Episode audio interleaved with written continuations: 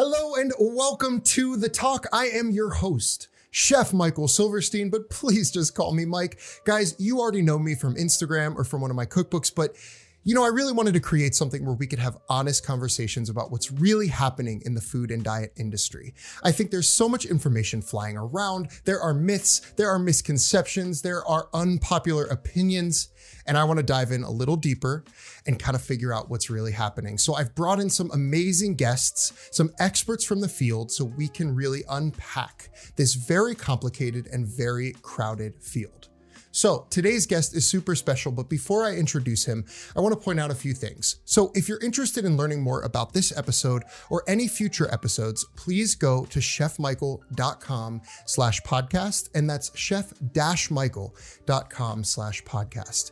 You can also help me keep the lights on. Every dollar helps by supporting me on Patreon. That's patreon.com slash chefmichael, where you can get bonus content and my after episode uh, reflection shall I say, where I talk independently of our guest about exactly what was just said. So join me on Patreon uh, for more information and more bonus content. And a huge and special thank you to our sponsors, Redmond Real Salt. Guys, if you watch my Instagram, you already know that I always have a jar of Redmond salt right next to me on the stove. I'm serious about this. It really is the best salt in the game, both as a chef and as a keto foodie. It really helps keep me on track because of those, you know, diverse electrolytes. It has actually 65 trace elements. It's made from a dried up ancient seabed right here in the States in Utah. It's healthy, it's natural, and this salt was produced long before plastics even existed on this earth. So it's good for you and it's good in your food. And the coolest part is you can actually get Redmond salt at almost any grocery store in the country. But if for any reason you can't find it, go to redmond.life where you can put in an order online. They also have other cool products and add the discount code Chef Michael for 15% off. So thank you, Redmond, for supporting the podcast. Now, I won't make you wait any longer. Let's dive into the talk. I'd like to give a huge welcome to a good friend of mine and really just a brilliant mind in the field of keto research, Ryan Lowery, PhD. Welcome, welcome, my friend. Dude. What's going Hold on? on. Dude, that setup is insane. Oh, thank you. Got to thank my uh my buddy who's like the producing this whole thing, editing, set the cameras up. He's a magician.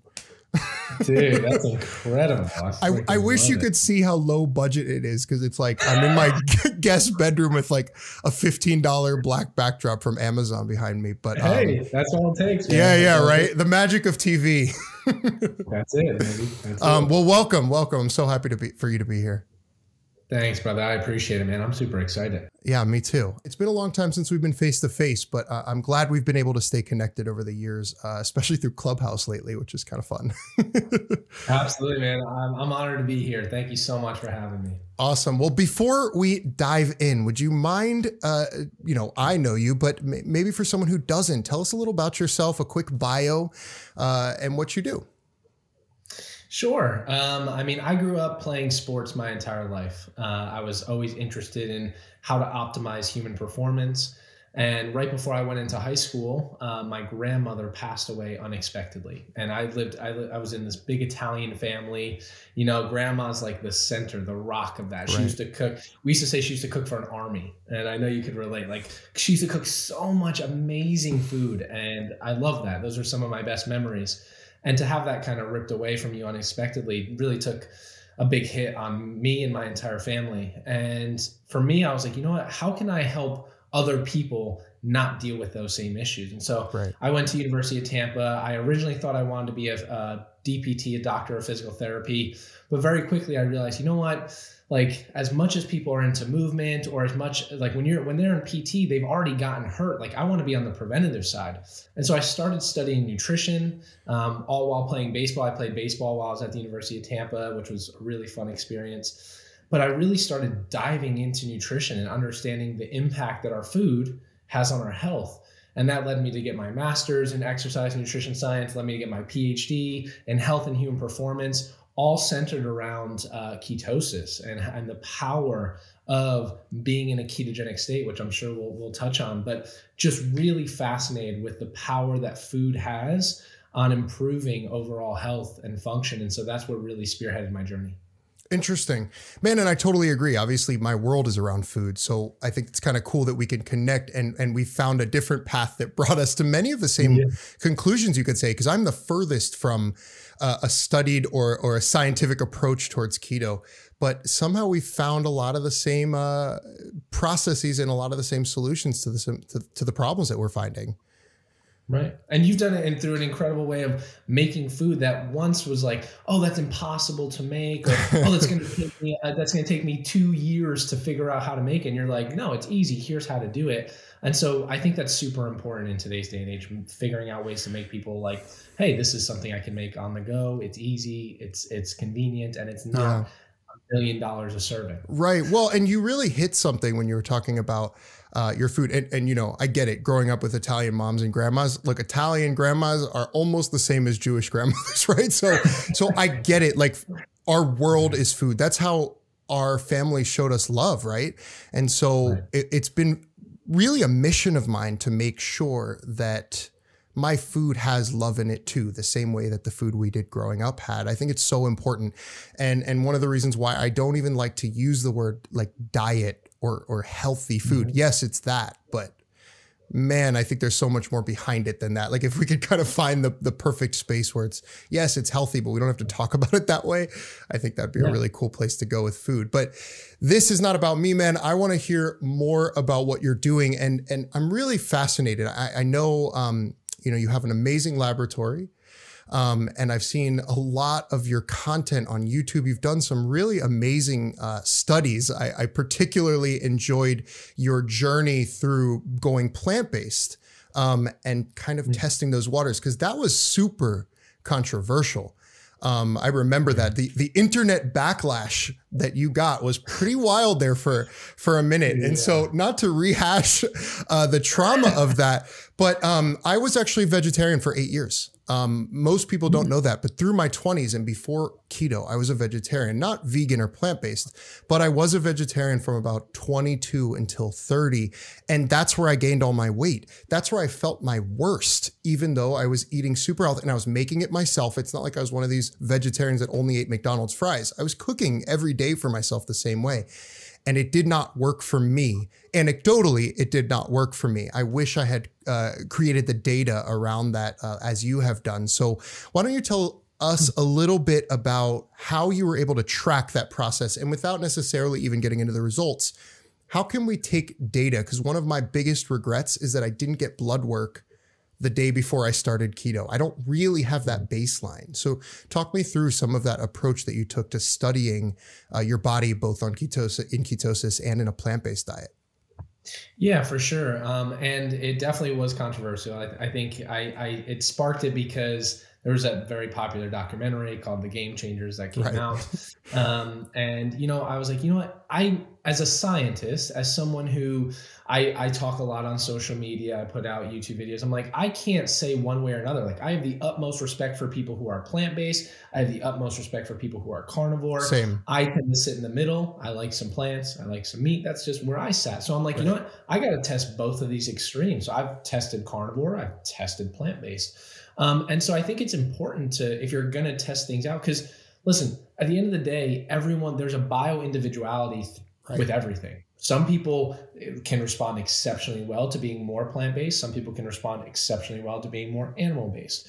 Um, now, for me, I was like, you know what? I'm gonna. I have to test these things out. So for what I did is I went, got a full blood panel to make sure I was looking at everything from my blood, my insulin sensitivity to my hormones Fortunately, we have a huge lab called ASPI down here in Tampa where we do a whole bunch of different testing. So I was able to do body composition testing, metabolic testing, strength and power testing. And if you don't have access to a lab like that, you can do body composition testing at a lot of different gyms nowadays. You could just go and get a, a, scan and you can just measure strength and power yourself like do a one rep max or like see how high you can jump. That's a marker of power. But getting blood work i think before you start and are embark on a journey is an important thing. And it's not the be all end all but i think it's good to know where you're starting from and where you're striving towards or right. eight weeks or even several months later like where you're at and being able to interpret that data and go oh well this is what i've learned over that journey. And and in summary, how would you describe your experience, both anecdotally uh, and I guess scientifically, through a plant based experience versus keto? Because you know my experience has been purely anecdotal.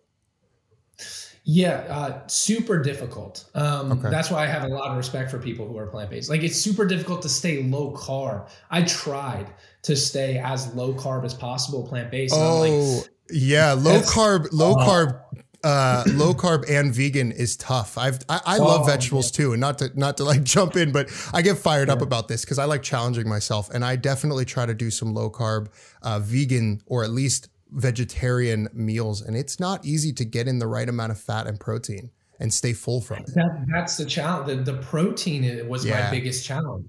Um, it was it was really my biggest challenge, and we saw that with my results. Like for me, um, I went to Costa Rica to do plant medicine for the first for the first two weeks of it, and there they actually feed you plant based the entire time. So that was easy. Like right. that was easy. I had everything prepared for me, and then coming home for the next couple of weeks, it was like, wow, I need to do this on my own. And I didn't want to eat a bunch of these like fake burgers and stuff like that. Like I tried them, I tried them, and and I was like, oh, I actually thought they were pretty decent for what they were. Now the ingredients are a different story, but sure. I think the, the, the taste wasn't it wasn't a burger, but it was it was it was close. Yeah. Um, and and so I tried it. I tried, and that was the biggest thing. I tried to do these meals that were low carb, and like I was like, like what can I do here? Like I was right. guacamole and and right. and hum like trying to do low carb hummus a lot, and I'm like with carrots, and I'm like, right. This is, this but without really without beans, it's tough. It's tough. It's really it's tough. tough. Yeah, yeah, yeah, yeah. Yeah. It's, it's, tough. And like sources of protein being like like tofu, like I didn't really love love tofu. Like it was right. it was really, really, really difficult to get that in. So I would I would have to supplement in with like plant-based proteins. Right. Um, and one of the things that we know about plant-based proteins, not to get too sciencey, is like plant-based proteins the amino acids which are the building blocks that make up proteins right? Like imagine all these legos that build up something. Those little legos that build up something bigger are amino acids. Amino acids are what responsible for turning on this process in our bodies known as muscle protein synthesis or muscle growth plant-based sources have a lot less or a lot lower amount of essential amino acids compared to animal-based proteins. So we've actually done research where you need more plant-based protein to trigger the same response that you would get with maybe 20 grams of animal-based protein. You might need 40 grams of plant-based protein to trigger that same response. Interesting. And and, yeah. and so i'm, I'm kind of intrigued by something you just said because I almost feel like in the health space, granted, I'm biased because, you know, because I'm openly keto and write keto food, but am I wrong in saying that I think there's a big myth that keto is bad for athletes? And almost the exact opposite of that, which is that there's a lot of athletes moving to plant based, and we saw that in that documentary, which I don't really want to get into. And and, and we, uh, you know, and that's a whole big topic. And again, I'm with you on the bio uh, individuality, and I love and respect all diets. I think there's a healthy way and an unhealthy way to do everything, and that's that's true for keto too. But I feel like there's this this common thought that keto's not good for athletes, that it's just this weight loss tool, but it's not good for athletes. I'm curious your thoughts on that. Yeah, super, super big myth. And and I I think being going plant based, like you said, doing anything that's not well formulated isn't good, especially for athletes, right? Like athletes need to be at the, they're the top 1% of the 1%, these, right. these professional athletes. Like they need to be truly optimized. So like any diet that they embark on or any way of eating or any lifestyle that they choose to do needs to be really dialed in and optimized. And back in 2012, uh, this was a question that I had because back then there was very little research on keto, on muscle, on performance. And so we did the first study back in 2012 looking at can you eat a well formulated ketogenic diet and gain muscle and lose fat compared to eating the same amount of protein. We matched the amount of protein because that's often something that people say is, oh, well, the reason why keto had had great results is because they ate more protein. And in most cases, do people tend to eat more protein when they're keto than when they're carb based? Sure. Sure. But, We're so getting full from meat. Right. Yeah. Exactly. You're getting you're getting good quality sources of food from right. like meat based sources. But we matched that. We made sure both groups ate the same amount of protein. And after 10 weeks, the ketogenic dieting group was able to gain just as much muscle, yet lose significantly more fat uh, than hmm. the carbohydrate based group. And one of the interesting things that we saw was actually testosterone went up in the ketogenic group, like pretty sig- significantly, probably because they're eating higher amounts of cholesterol, which we know is a precursor sure. to some of these hormones. Interesting. I don't know. I, I think this is pretty fascinating because like I think that there's a lot of myths when we, we dive into it. We could do a whole a whole season uh, just talking about the myths in the diet space. And so I think it's really important to kind of address some of those things with you. Uh, but, uh, you know, I'm really curious about something you said a little bit earlier. And uh, maybe this is just me, again, purely anecdotal, but I you, would mentioned earlier that there may be people better suited to a higher carb diet than others, and there may be people better suited to keto. I almost feel like my DNA is meant to be keto, right? Like I lived a super healthy vegetarian life, and my body was not feeling it. Um, I, I was, I, it just wasn't working for me. At the same time, I feel like I could eat as much meat as I want and do phenomenal with it. I, I like I almost feel like I'm this like Russian bear that I just want to eat like salmon and and and game meat and stuff, and that I'm meant for that. But somebody like I don't know, born and raised in the Caribbean might might thrive on a diet of fruit and and and a certain different type of. I'm kind of curious about that. Is there genetic um, disposition to certain dietary habits? Yeah, absolutely. I mean, it's called epigenetics. It's an entire field of study okay. about how our prenatal environment really can help dictate our lives for the better or worse in some cases. Like you're seeing it now and so, and unfortunately it's it's in more cases than not for the worse. Like some kids that are being born are are getting dealt a, a worse card just because of what their parents ate gotcha. like think about that for a second. Like their parents ate fast food and drank and all this stuff and it's having an impact on them before they even had a chance at life like before they even come out. And and when i say that some people and that could have a large part in it and one of the things that we used to in you'll hear a lot of in just the nutrition space as a whole is is this term called insulin sensitivity meaning how sensitive are you to to insulin and a good representation, is, without going into it, is like we all know someone, if, if you're listening to this, we all know someone in our family, in our friend group that will go to a party and they will eat the entire cake, not just a bite. They'll eat the entire cake and they'll wake up the next morning and post a picture on Instagram and have eight pack abs. That person is extremely insulin sensitive, right? If they're able to eat that much, and have that type of physique still, they they have a great degree of insulin sensitivity. Versus some of us might be like, this is me. And uh, the other counterpart is you look at that piece of cake and you're like, and you gain a pound. yeah. yeah, yeah, that's me for sure. that's more insulin resistant. And like, cool. Those people who are more like that fare better on a lower carbohydrate approach. Whereas the people who can eat that cake and still have abs, can they get away with eating a higher amount of carbs? Absolutely. Interesting. And I'm assuming some of that's affected by genetics, some of that's just you know what we're what we're blessed with at birth. Exactly. Interesting. Interesting.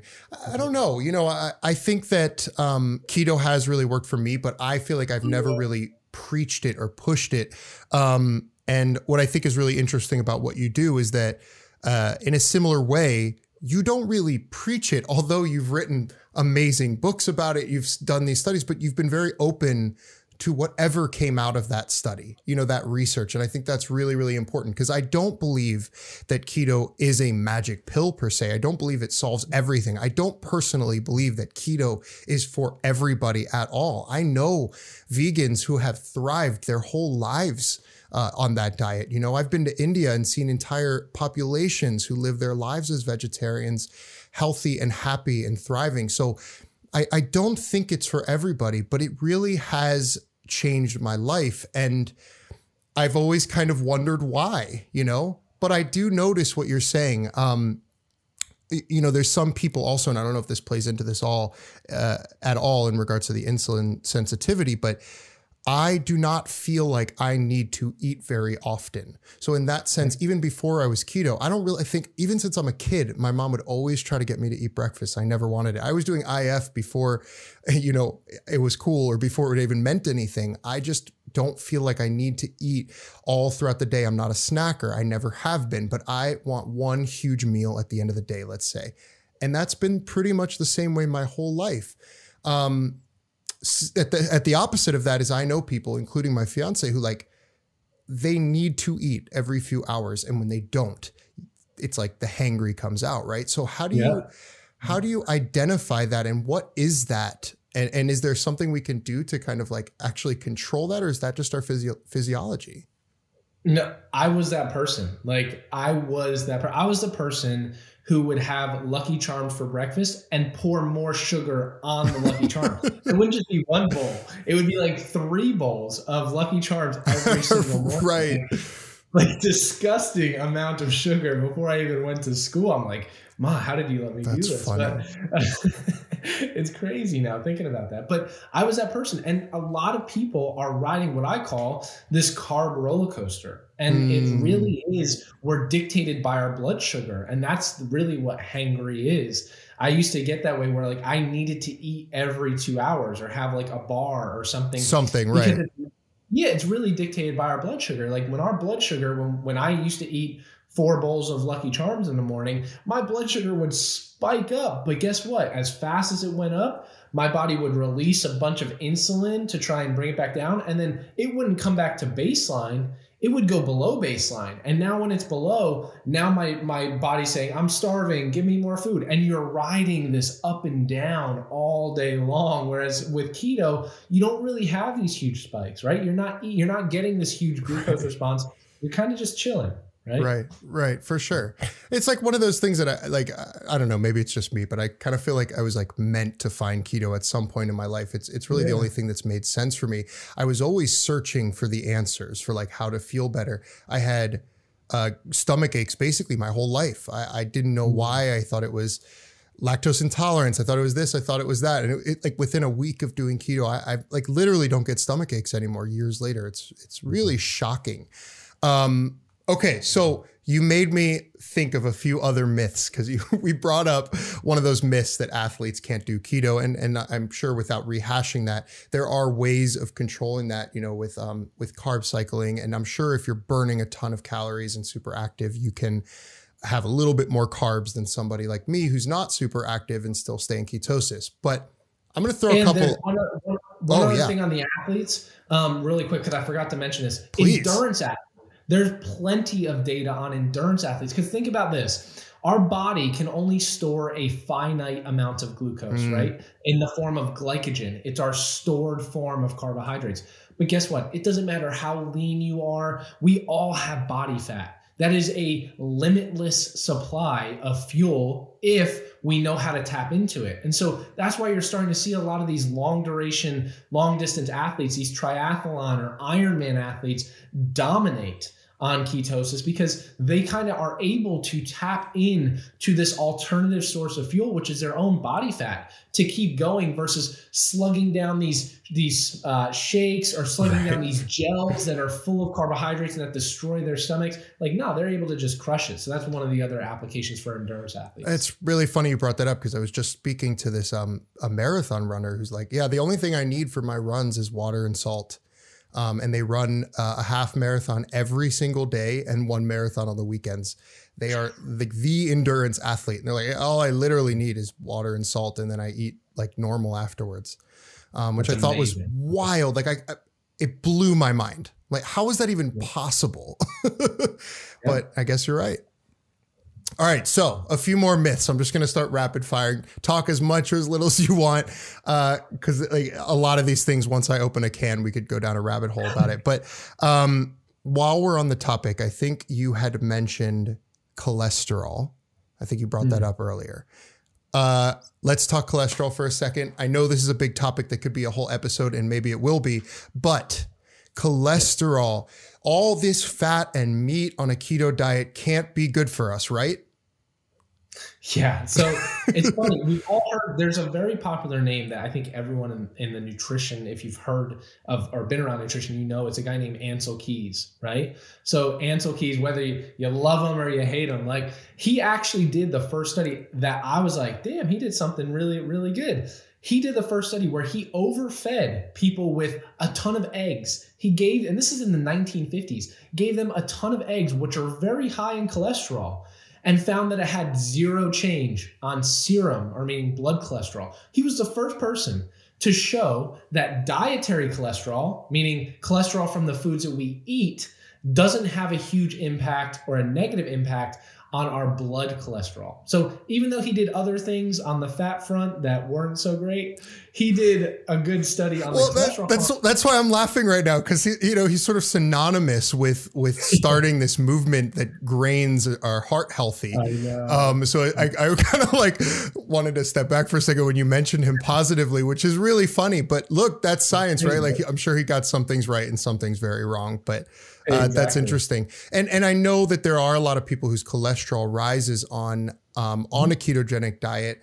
Um, mine personally has not. My levels have been unbelievably uh, stable across the board. But I'm I'm curious for anybody whose cholesterol has gone up, if you would have any advice for how to handle it, uh, maybe what to approach their doctor with uh, in that context. Sure, and I, and I think it does tend to have my cholesterol has gone up uh, and when i went to my doctor he's like dude like what's going on? He started mentioning like hey should we should we think about putting you on statin i'm like no, no like absolutely yeah. not. I was like let me explain to you my way of eating and this is this is why it happens. The challenge is typical blood panels looking at just total cholesterol and ldl cholesterol aren't very good. Um, they are not good markers of health. Uh, you need to look kind of underneath the hood and so, what I would recommend you go to your doctor with is say, Can I get, it's called an NMR, like the letters NMR lipoprofile test. And what that will do is that will give you a look underneath the hood, and you need to look at particle size. You need to look at triglycerides. You need to look at hemoglobin A1C. Right. Some of these other factors that are more associated with things like cardiovascular disease than just total cholesterol because it's not. The data on total cholesterol and having a negative impact on cardiovascular health is awful. Uh, there's very there's not very good data showing that high amounts of cholesterol has a negative impact on cardiovascular disease. Um, that's kind of been a big myth. Our friend Dr. David Diamond did a really good piece. Ah, yeah, the, the demonization of cholesterol, I believe, is the yep. the video title. Yeah, yeah, that's wild. So so we'll call that one officially a myth. we'll call that one officially a myth. Okay. Um, we need a lot of salt on the keto diet. You hear this all the mm. time. Uh, it's it's kind of shoved down our throats. Um, is it true? Myth or reality? and why? Yeah. Yeah, for sure. Um, I like this one. Um, I, I, guess it depends on what you classify as a lot. I tend to sure. salt. I'm eating more salt now than I probably did my first two decades of my life. Right? um, it's it's crazy. But the reason why your electrolyte intake and salt is one of them, potassium and magnesium are two of the other ones. Calcium, not so much, but those three magnesium, potassium, and sodium your needs for them tend to go up on a ketogenic diet. The reason is when carbohydrates are low and insulin is low, we tend to, there's processes that go in our body where we excrete out a lot more electrolytes, right. right? So we're when we urinate or we go to the bathroom, we're we're excreting out a lot of fluid, and with fluid comes electrolytes. Whereas when we have a high amount of carbohydrates, a high amount of insulin, we store that. Insulin helps pull those electrolytes in and stores them. And that's why it's gotten demonized. Very similarly to cholesterol,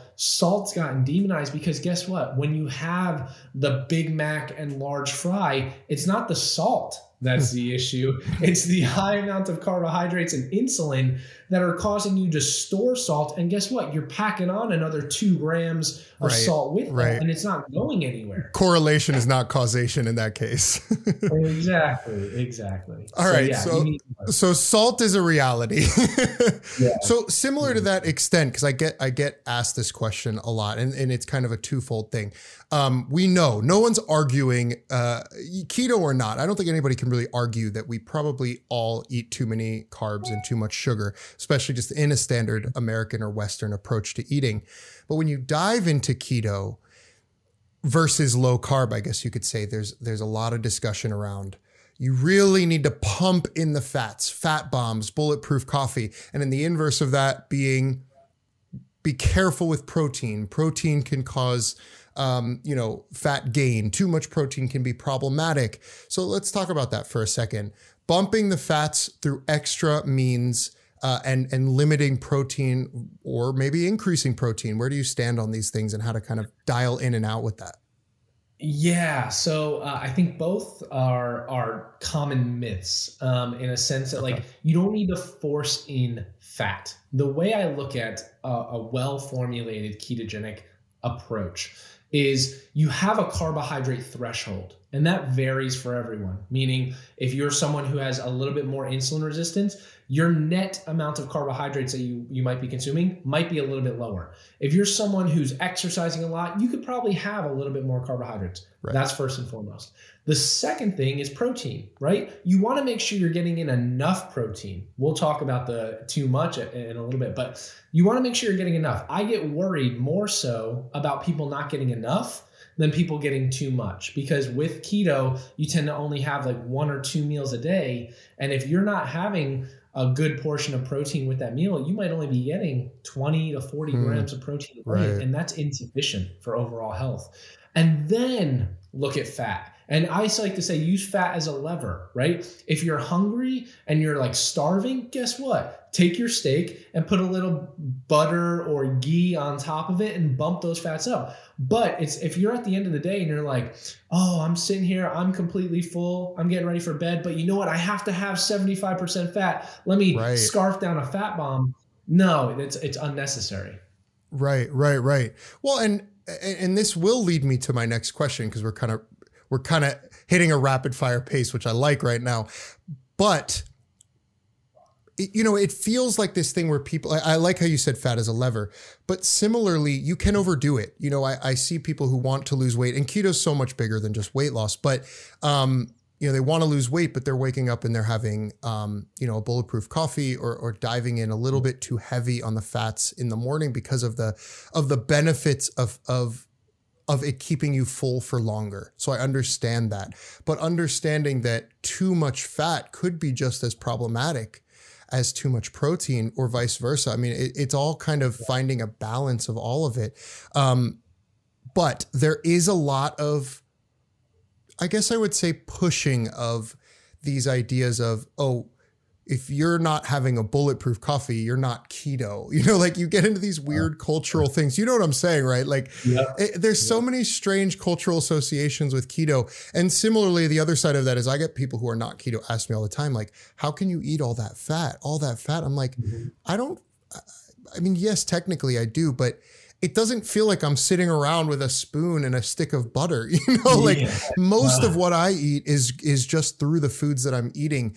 And um, you know, there's small changes that that one can make. So like from the food perspective, buying chicken thighs instead of chicken breast, buying a ribeye instead of uh, um, a leaner cut of steak or, or beef. There's ways of getting in that fat naturally through the diet and through small changes that will add up throughout the day without having to force fats.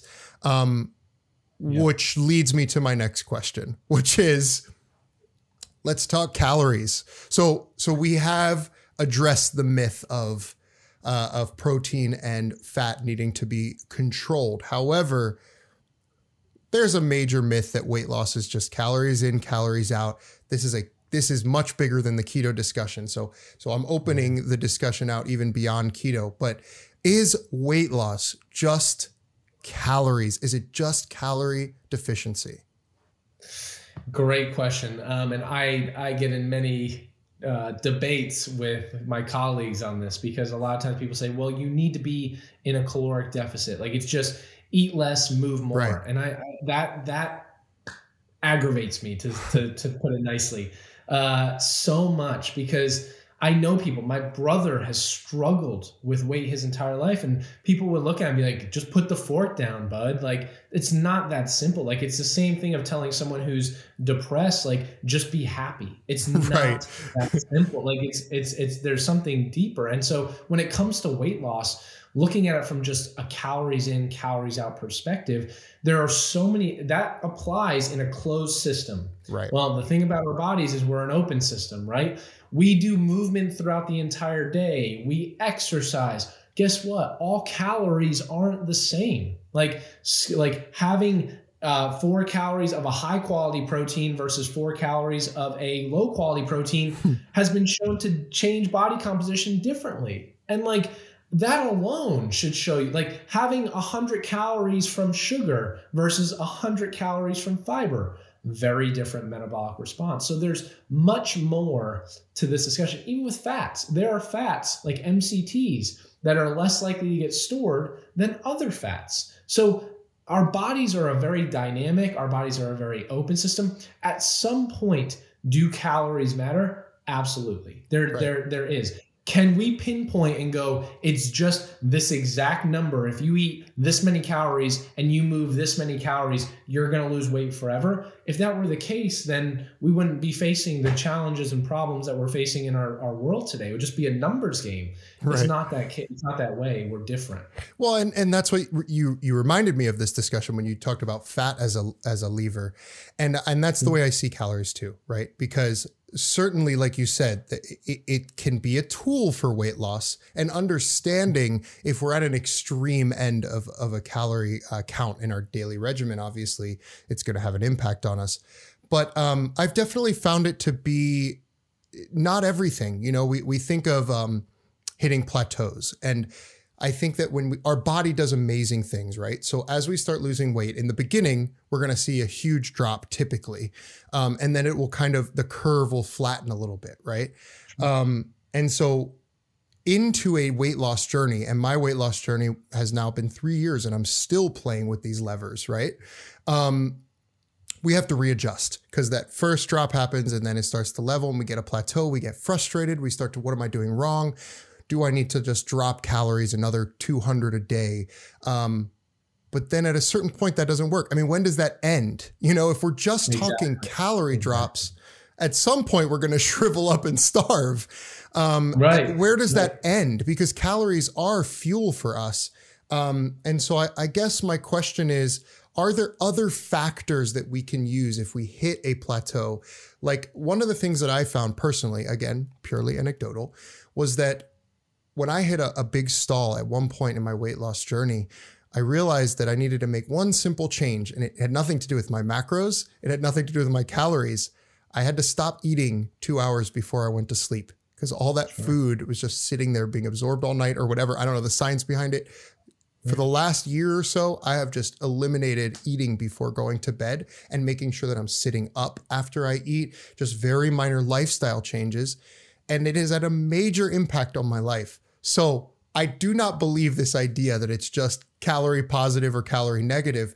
But, you know, scientifically speaking, and in your studies, have you been able to figure out beyond just dialing in macros, are there ways that we can push through a plateau uh, or push through a weight loss stall that aren't calorie related?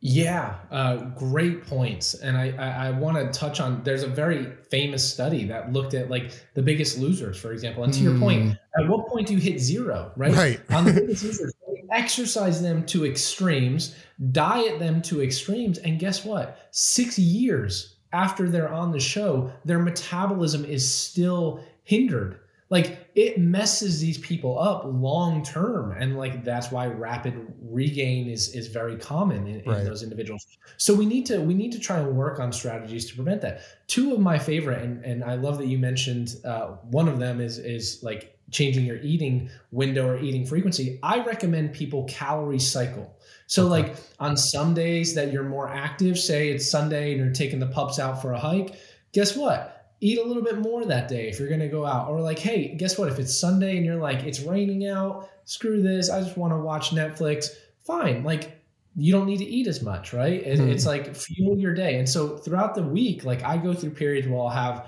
a lower lower days, some days I'll have higher. Like I will I will uh, calorie cycle. And the other thing you talked about, and this might be one of the other reasons why limiting your eating before you go to bed is helping, is this concept. And that's why I love you talk about this all the time.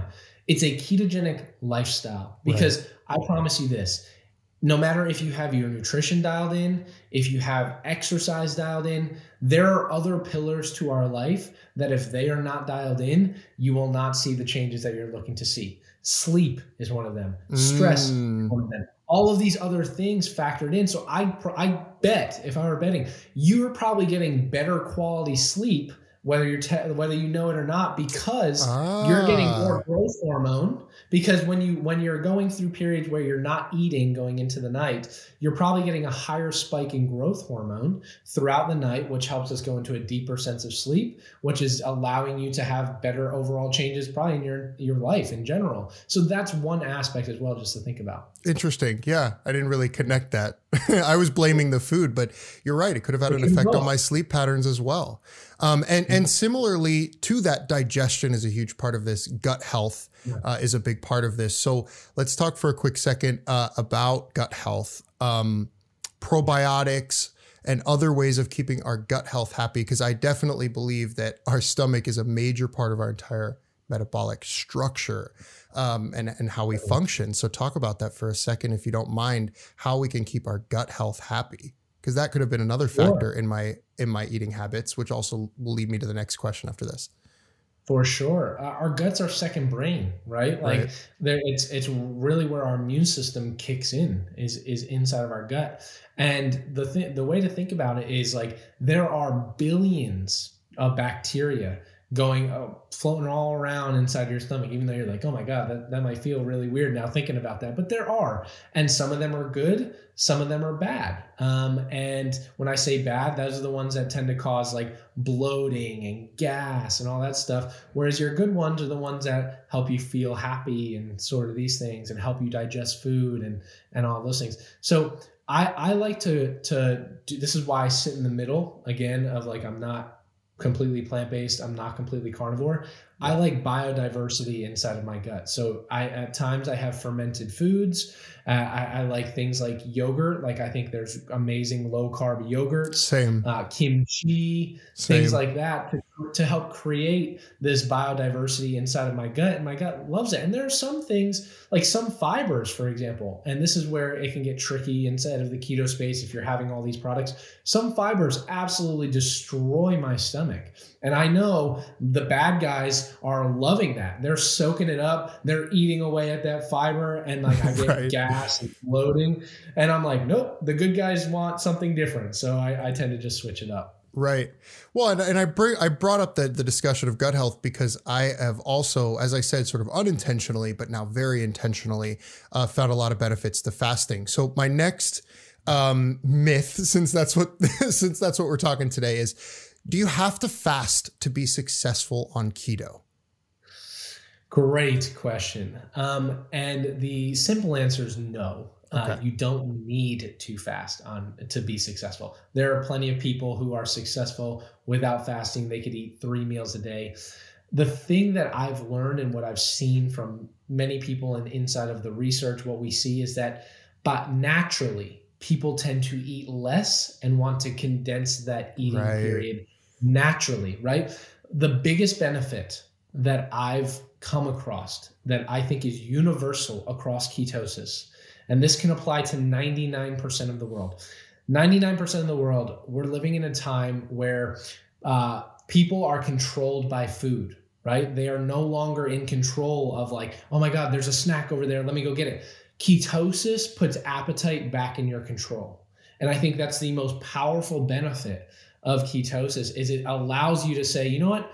Am I just wanting a snack or am I actually hungry? Like, am I, is my body, or is right. it like, no, I just know there's cookies over there and I think I want it, or am I actually hungry? Ketosis kind of brings back that control. Interesting. Yeah, you know, uh, I think it, it, the theme today is sort of these levers, right? and, and, as you're talking, I'm thinking about that because uh, it, it's definitely something that I have found powerful, but I think that it's important to bring up the discussion of fasting because I think there's a lot of misconceptions sure. around it. Uh, I worry sometimes when I see people online doing extreme fasts for reasons that I think may be uh, dare I say dangerous. Um, sure. I do long fasts. I do I do them for very specific reasons, but I do not do them for weight loss. Um, yeah. I'm kind of curious. You know, we see a lot of this on the internet, and and and there's both sides of the coin because I've been in rooms um, or been in discussions with people who basically say, I don't know, like I really want to do keto, but I just I can't do the fasting, and they're they're so intimidated because it's like, oh my gosh, fasting and keto do go hand in hand almost naturally, uh, right. but it's not required, and I'm glad you said that. But how do we kind of talk about fasting? Maybe you can explain better the benefits to fasting and and clarifying some of the dangers behind fasting for the wrong reasons because what we don't want to do is demonize food. What we don't want to sure. do is make food an enemy or or use fasting as a punishment. Uh, I see this constantly. People will say online, "Well, you know, I cheated over the weekend. I ate cake over Christmas, so I'm just going to fast for two days.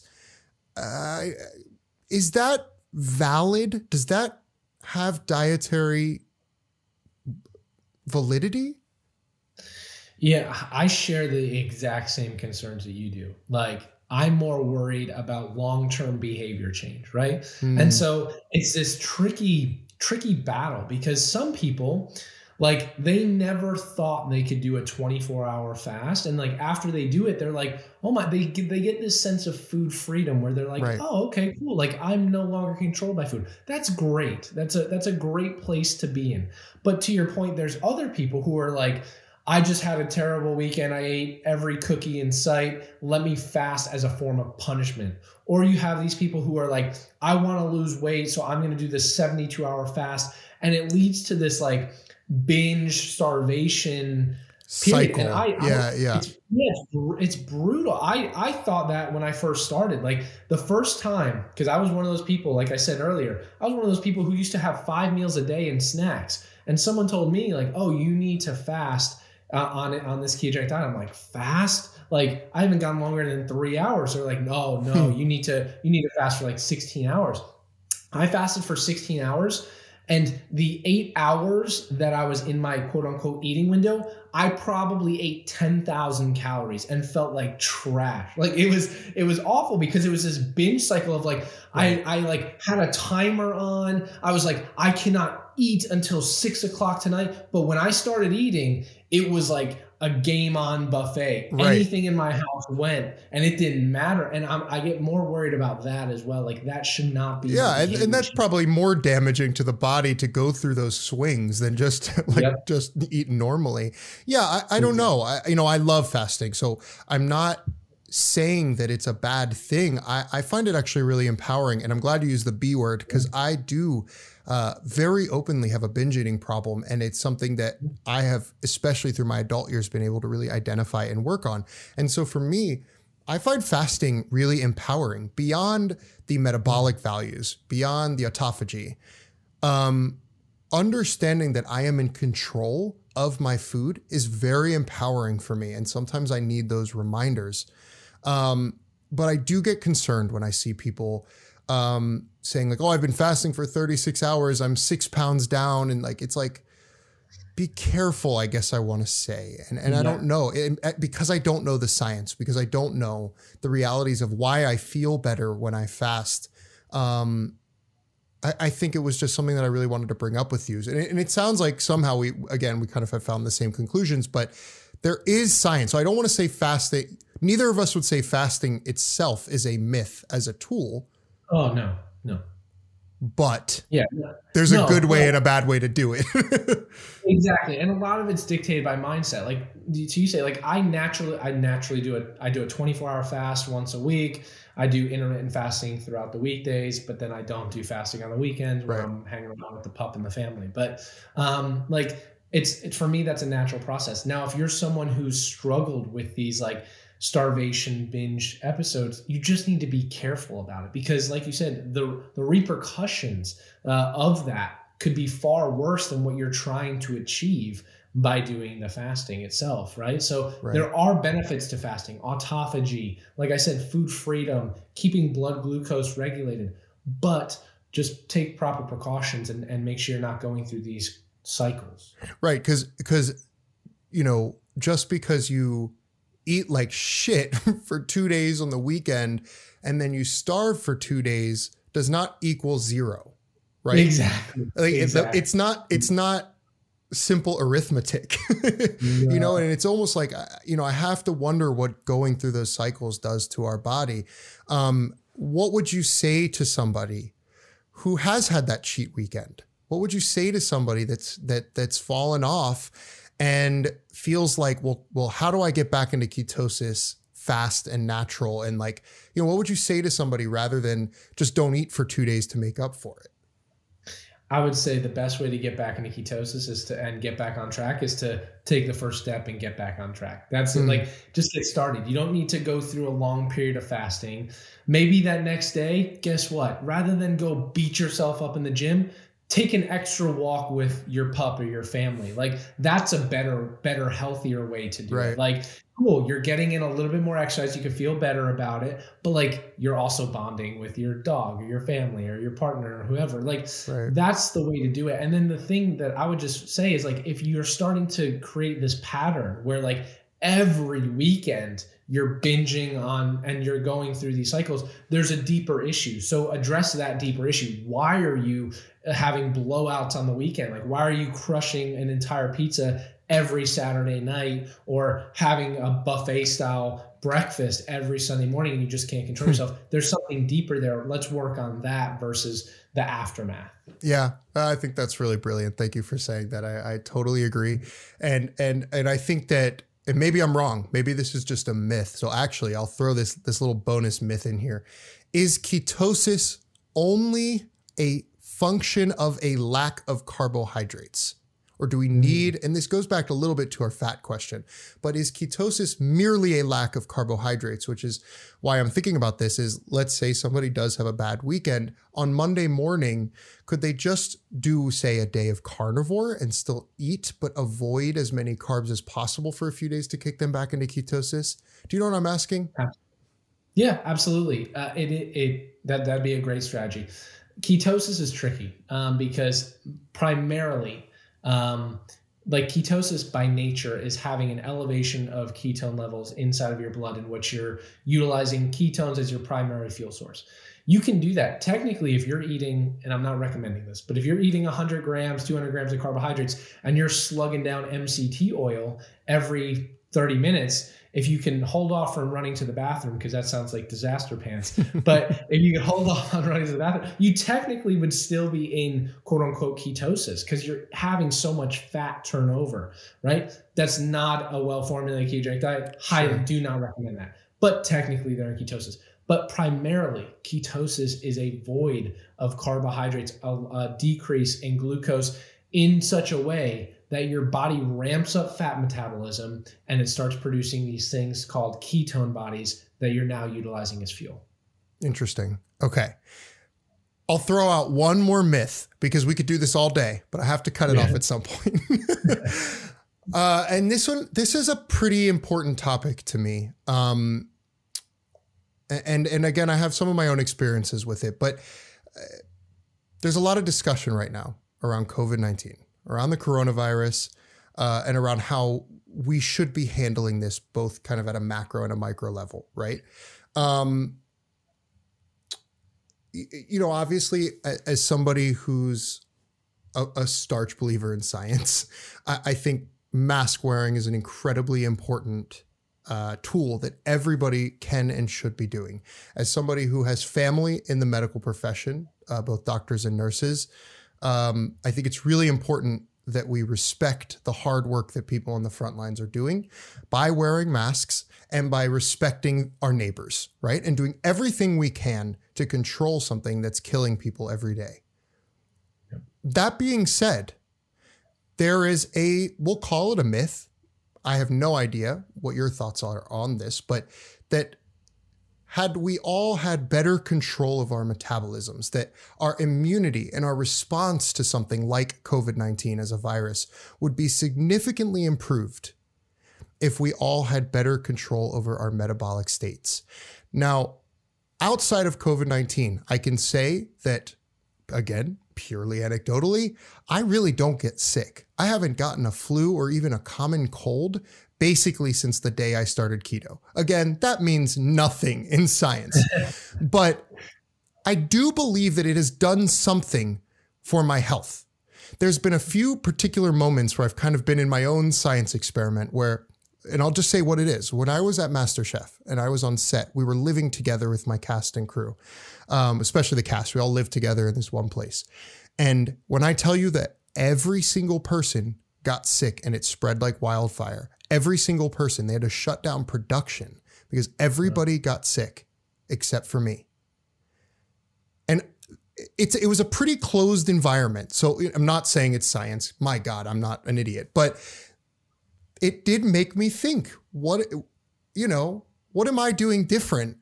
That I'm the only one in this in this facility that's not sick right now at all. Um, and mm-hmm. so, you know, I bring that up to say that I'm a little torn. Now, again, I preface this with saying I find it not only critical for people to wear masks and to do everything they can uh, to stop the spread of this disease. And I almost think it's disrespectful when I see people who don't. I think it's selfish. That's me. However, is there power in not only keep you know a keto world, but just in general? Is there power in fighting disease through a stronger metabolism? Absolutely. Um, I've been I've been very outspoken. That's a that's a fantastic question. I've been very outspoken on this, and it's it's such a sensitive topic, and, and it it's, is. it's tough because there are a lot of people who are getting very sick, and unfortunately, people who are dying. And and yeah. you look at what's been happening across the entire world throughout this global pandemic and the reality is it's targeting our most vulnerable populations right. at, at scale, right? Are there people who are metabolically healthy that are getting sick and some of them passing away? Of course. Absolutely. That that's yeah. happened. Primarily, you look at the survival rate in age groups, in people who some of these underlying predisposing conditions, things like heart disease, obesity, type 2 diabetes, where the rates are way higher than than say younger people right? So yes uh, i do think there's a lot of evidence. We've been we've been actively writing papers about this. We're actually writing one right now looking at like deep in-depth analysis of like how really? covid binds to cells and how inflammation like a lot of people aren't even dying from the covid from covid itself it's from the inflammatory cascade or what they're calling it's called a cytokine storm which is basically where huh. so much inflammation is going on in your body that your body starts attacking itself and you can't control this inflammatory cascade and you just goes nuts. It it's, a, it's an autoimmune response, I'm guessing. Basically, yeah. So you're basically attacking your body's own immune system, and it's it's it's why it's like sets like wildfire, and that's why it Whoa. happens very. Um, so I, it's tough because listen, no, I don't think there's one human being to blame for what we could have done. I wouldn't have wanted to be in, in anyone's position to make universal calls throughout the thing. Like I'm hoping we're we're working towards a way to get that better. But like had we known what we know now back a year ago or when this thing first kicked off, I do think we would be in a different position today if we worked as a country or as a world together to start taking steps to make metabolic health a priority, right? Yes, wearing masks and and, and being when you're around other people, not breathing in their face, absolutely. But while we're doing that, let's focus on making better nutrition choices with our food because guess what? That means lower inflammation. We might be able to lower the amount of obesity or type 2 diabetes, which sadly, I think what we're going to see as the data comes out not only did we not do that, we kind of went in the other direction, right? Tiger after Tiger King came out, it all all hell went to loose. it, it, it, it, all broke out. Right? It, was brutal. Like uh, we started, we started just sitting around watching more Netflix, ordering Uber Eats because we were staying right. inside of our houses. Gym started closing down, and it was just this cascade of events that like people are probably in a worse metabolic condition today than they were pre-pandemic mm. and that's alarming it's scary yeah i mean the idea of just sitting around and waiting for a vaccine seems crazy too. And and what we're seeing now is like it's not bulletproof. Like it, it, it, there's holes in the system because sure. there's different variants right? And guess what? When you develop a vaccine developments uh, kudos like thank god for the people who are on the front lines doing that work people who are who people who are administering that. But we're seeing that it's as much as effort as it took to create that guess what? There's still holes yeah. it because there's new variants coming out and in south africa they're not responding to a certain vaccine that's being administered because there's this new variant and like right. it's like well at what point there's a film that actually came out that was pretty damn scary. It was talking about like COVID 25. Like I was talking about this with Jacob is like this isn't the first and it's not the last pandemic we will face. Like it's as much as that sucks to say, like it's it's the hard truth. And so at what point do we realize like we can't keep pumping out vaccines fast enough to be able to deal with this? We need to do what we can do to control it ourselves. And that is make metabolic health a priority and work on it for not only for ourselves but our friends and our family. Because the healthier we are the less likely we will be to transmit it or have a negative effect on them as well. Right. No i i, I couldn't agree more honestly. I, I mean i think beyond just the discussion of a coronavirus structure getting our metabolic health under control as a society as a globe i think is just it's absolutely critical now more than ever but I have, I will say that I have seen people on the internets basically make the claim that keto is an effective weapon for the coronavirus. So, very simply put, is keto an effective weapon against the coronavirus? I think there's so much, there's unknowns um, I think there are papers that are published. Um, there's literally papers that are published looking at ketogenic therapies to combat COVID 19. Like, I think okay. that's incredible that that work's being done. There's active trials looking at both a ketogenic diet and exogenous ketones right now in COVID patients, which is fascinating. And the primary mechanism is we know a ketogenic state's anti inflammatory.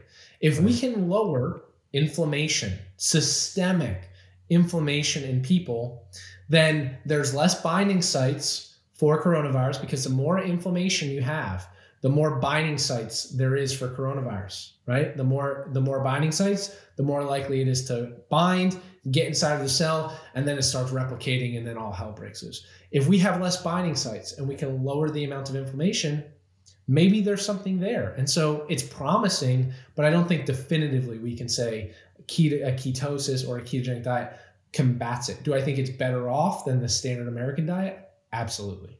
Interesting. And and with inflammation, you know, I guess what I'd say is you mentioned it. We got to start making better decisions. So for anybody who might be listening right now who's not keto, mm-hmm. inflammation is a universal tool to control, right? Bringing inflammation down even just like you said, for disease, for anything is going to be a powerful tool.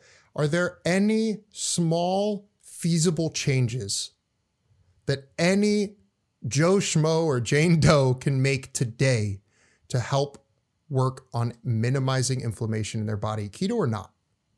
Sure.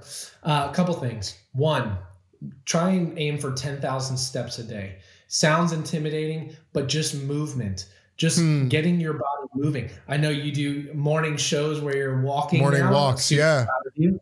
Amazing. Um, that can help lower systemic inflammation, right? Getting good quality sleep. How do you get good quality sleep? Don't, as much as we love Clubhouse or whatever, don't have a bright screen laying in your bed Yeah. listening to us talk on Clubhouse. No, like try and minimize blue light while you're while, like inside of the bedroom while you're going to sleep. And that's because the sleep pattern is going to help with the inflammation. correct helps lower in- Okay. inflammation. I and didn't then know some that. other things, right? Like right now, if you if you're into supplements or you can afford to get supplements, these aren't too expensive. You can get them on Amazon. A good quality vitamin D3, right? Ideally, you can go outside if you're in a place that has sun. Go outside barefoot, shirt off. Just go and get some sun. Get it that way. If not, try and supplement with 5,000 to 10,000 IU's of vitamin D3. Fish oil, a good quality fish oil that omega 3s help lower inflammation uh, Okay. that's that's another one as well so things like that right sleep movement vitamin d and fish oil those are some easy tactics that if you're keto or not those can be important Does stress play into inflammation?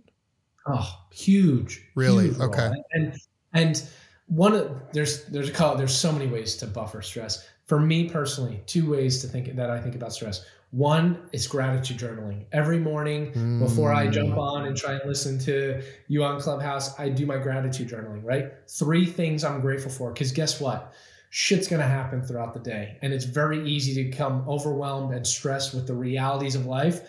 But when you write down, I'll give you a perfect example. One of the one of the things I wrote down this morning was I am grateful that Scooter, he's my three-legged dog, um, woke up and he was breathing in my face, and I was like, "Bud, you're like," he was just like super excited to get up. right. And so, like for me, that was a gratitude moment. Like as much as you're like, oh my gosh, he woke me up at five o'clock this morning. I was like, let me reframe Right. this. I'm grateful for that. So guess what? Yeah. When some when I'm driving later on to go somewhere and someone cuts me off on in the road, like rather than be like, ah, like what are you doing? I hate you. Blah. This sucks. Guess what? That just triggered a cortisol response. Instead, I'm gonna be like. You know what? I'm grateful because tomorrow morning I'm going to wake up and that little boy is going to be breathing in my face and I'm going to be the happiest guy alive. Like that itself, along with some meditation practices of just like focusing on breathing, being in the moment, disconnecting from this Right. a little bit, your cell phone, like those things can help lower stress. Right. Well, and and you know, one of the things that I love about what you do and why I brought this up is that you talk a lot about positivity. Um, It's really a big part of your messaging, which is funny if you step back, right? Because you're so methodical about your approach towards diet and nutrition. And yet, one of the things that I think you do best of all of it, because all of it's amazing, is that you do a lot around mindset and positivity. Um, and and I, I I'm just curious for you, you know, how much you feel that plays into the science because it must, right? It does. It does. And and I've I've learned this from from my mom. Um, and I've had people who are super positive in my life, people who are super negative. Um, and it's not something that came very easy to me. Um, but Hmm. having a positive perspective is the core of my human human soul. And that doesn't mean I'm this happy go lucky guy all the time. Like no, there are times where it really sucks. Like I feel like the weight of the world's on my shoulders but it's just about my perspective, right? And so for me, looking at it from a scientific view, looking at it from nutrition, looking at it from exercise, it all comes down to through the lens in which we are viewing it, right? Yeah. You can change the lens at which you view anything. You can view something as the worst thing in the world, or you can view it as the best thing in the world. Guess what? Like the example I just gave, the person cuts you off on the highway and you're freaking out. You're you're You asshole. Yeah. Yeah. Guess what? That person could have been on the way to go deliver their baby, or guess what? That split second that you saved by them cutting you off and you pressing on the brake and slowing down, guess what? That might have been a moment that saved your entire life. You never know. That might have been the moment you saved your entire life because had you been going 10 miles an hour faster, you might have went through the yellow light and someone ran ran their red light and that could have been the end of everything. Like you never know. Like so for me it's all perspective. Yeah, I love that because like I, well, there's so much I want to say right now, but uh, even, even the story about your dog was just making me laugh because my dog does this thing where he like lays down and completely takes over the entire bed. And like there's some mornings where I'm just like, Jesus fucking Christ, like dude, you know. Um, but you really even just now taught me to like check myself on that and just say like, man, I'm so grateful that he's here next to me, right? Right. Um, I just love that. Day, one, uh, like this, and it's tough to think about. It's tough to. Yeah, really yeah.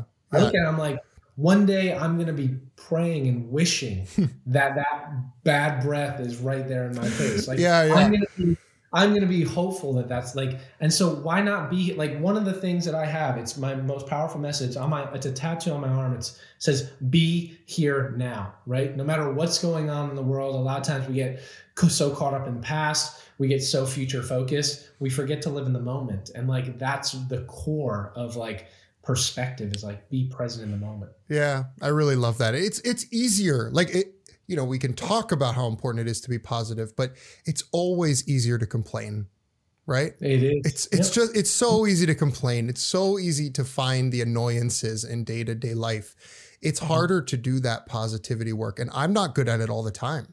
You know that about me because we've talked, you know, in many other ways than this, but uh, I'm not always feeling amazing. You know, I, I, don't think anybody is. We're humans and emotions are okay. Um, and, and so I don't, I don't want this conversation to say that people like you or I are just out here, you know, shitting rainbows and butterflies all the time. Because, yeah, we're not, you know, I mean, and I think it's part of life and it's okay to feel the downs. It's okay yeah. to feel all of it. Um, but those little micro micro changes. Like i love the dog story because like even for me i'm like oh i love that. Like i never thought of it that way. There's going to be a day when my dog's not there taking up the whole bed and that's a hell of a lot worse than than what i'm mm-hmm. getting and there's today. lessons in the downs right? Yeah. As like one and know some some of you might be listening to this or watching this and been like I'm at what I feel like is rock bottom, right? Well, guess mm. what? That means you're poised for growth. Like there are so many lessons. The biggest lessons I've learned, and we've worked with some incredible people in the world, like Tony Robbins, Dr. Dre, some of right. some of the coolest people in the world. And like all of them talk about how the greatest lessons they learned weren't when they were at their best it's when they were at their lowest because guess what? There's so much that you learn internally about yourself, about your circle, right? It's a lot. It's uh, that's yeah. one of the biggest things, right? Check your circle when you're at your lowest, not your highest, because everyone wants to be around you when things are all fine and dandy and you are right. rainbows, right? Everyone wants to be around that rainbow. No one wants to be around you when you're low, but the people who are, those are the people who are in your circle and that will fight with you and that you want to be with on the long term. So those are some some key takeaways that I've learned. I love it. I love it so much, man. I, I don't think we're gonna end it on any other note than with all this positivity. I, I just I could talk to you for hours. So I'm really grateful to have you here. Uh, my last question for you is what the hell do you got going on in 2021? Tell us where we can find you and some cool projects that you might be working on if you can talk about it, because uh, I would love to share whatever you're up to, because everything you put out is magic. Thanks, man. I appreciate it. Yeah, we have we have some exciting stuff going on. Um, we're redoing our entire website for kiadrank.com, which is going to be amazing. I'll have to send that to you so you can check it out before. Please do. Yeah. It. Incredible. Um, so our team's been working really hard at doing that. Um, on the ASPI front, one of the things we're actually doing, which is really amazing, is we're building three new facilities throughout the Middle East. Um, so we're working actually with royalty overseas um, in the UAE uh, to bring health and there, right? Because they they need help as well. Hmm. So they reach out to us. Uh, we've been in contact with with some pretty amazing people there. So that's going to be a huge undertaking um, over the next year. Amazing. But um, all good, all good stuff, man. I just love. I appreciate you for having me on. Um, if you want to follow me or know anything else um, shoot me a DM. I try and I answer them all individually. I don't have I don't even have my assistant or anyone do them. Like I answer all my DMs because I love just talking to people. But um, because you're a Ryan, real ass dude. a real ass dude. It's at Ryan P Lowery. A lot of people say Ryan Plowry, but my middle name's Patrick. But uh, it's Ryan P Lowery on Instagram, Dr. Ryan Lowery on Facebook, and then ketogenic.com is is where we have a lot of our keto stuff and ketogenic.com on Instagram as well. It's like the web address ketogenic.com, but without the dot. It at ketogenic.com. Am I correct in that? Yep. Right. Awesome. Well, guys, they have so many cool resources on ketogenic.com. I know it was a big part of my journey early on when I was uh, a, a, little fly in the keto world, and uh, and Ryan's been an inspiration to me for a long time. So I'm really happy to have him here. Uh, he has an amazing book, and I really mean that um, that really breaks down uh, the ketogenic diet, and it's called the Ketogenic Bible. I highly encourage anybody who's interested or curious in what exactly the keto diet is without all the noise that you come across on the internet. Um, grab a copy of that book. It's it's really really fantastic. A ton of thought went into that. So get yourself a copy of the Ketogenic Bible, and as Ryan said, follow him on socials. Just an awesome guy. If you can't tell, he's an awesome guy. So, Ryan, thank you so much for being here. This was a pleasure. Thank you, brother. My I'm super honored to be here. Thank you for everything. I appreciate you, and we'll talk soon. Yeah, absolutely, man. Thanks a lot.